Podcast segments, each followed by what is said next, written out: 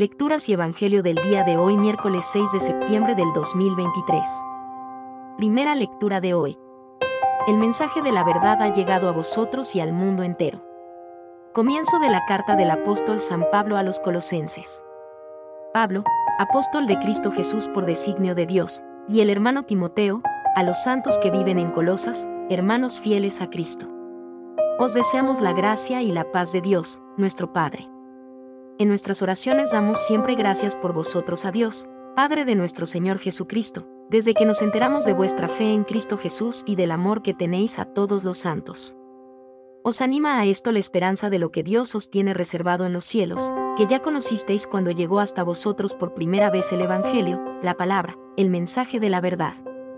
Este se sigue propagando y dando fruto en el mundo entero, como ha ocurrido entre vosotros desde el día en que lo escuchasteis y comprendisteis de verdad la gracia de Dios.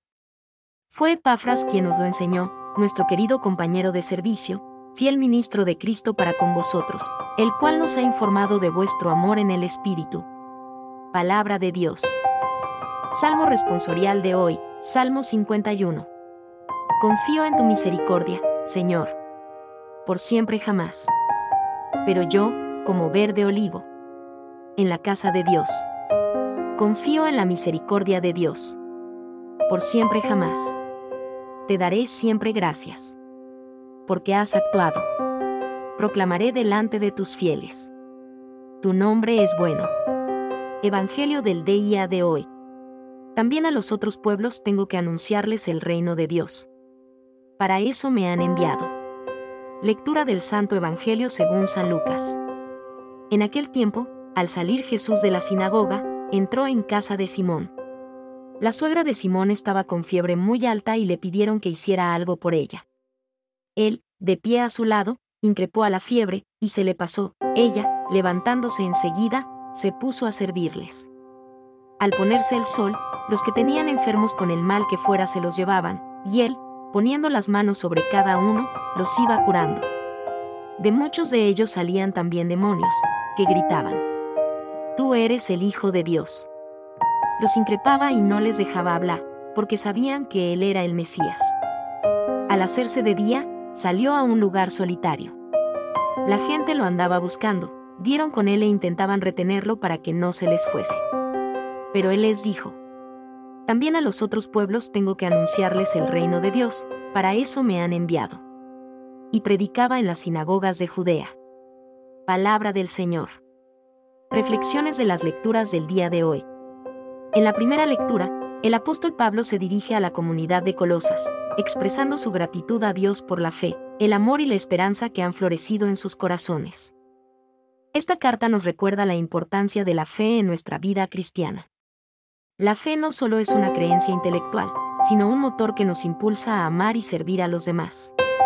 Al igual que la comunidad de Colosas, podemos cultivar una fe activa que se manifieste en el amor por nuestros hermanos y hermanas, así como en la esperanza de un futuro en Cristo. Salmo responsorial, Salmo 51. El Salmo 51 es un salmo de arrepentimiento y súplica. El salmista reconoce su pecado y busca la misericordia de Dios. Este salmo nos recuerda la necesidad de la humildad y la confianza en la misericordia divina en nuestras vidas. Nos invita a acudir a Dios con un corazón contrito y arrepentido, confiando en su gracia para restaurarnos y purificarnos. Evangelio. En el Evangelio según Lucas, Jesús muestra su compasión y poder sanador al curar a los enfermos y liberar a los oprimidos en Cafarnaúm. Su ministerio es un testimonio del reino de Dios que se acerca. También nos enseña sobre la importancia de la oración y el retiro espiritual, ya que incluso Jesús se retiraba para comunicarse con el Padre. Esto nos recuerda que, en medio de nuestras ocupadas vidas, necesitamos momentos de conexión con Dios para renovar nuestro espíritu y fortalecernos en la fe.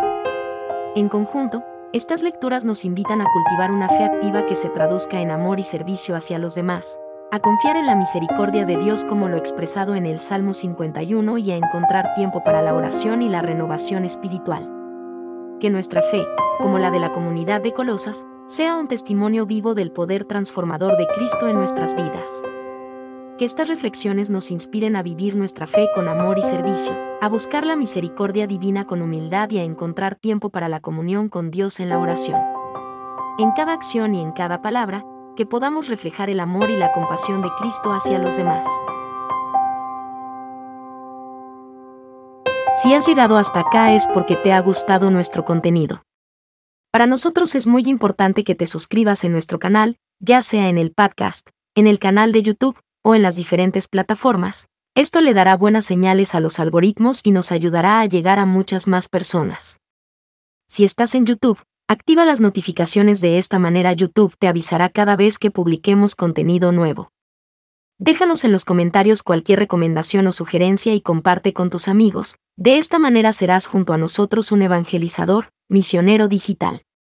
Desde el equipo de Camino y Oración te deseamos miles de bendiciones. Recuerda sonreír. Dios te bendiga.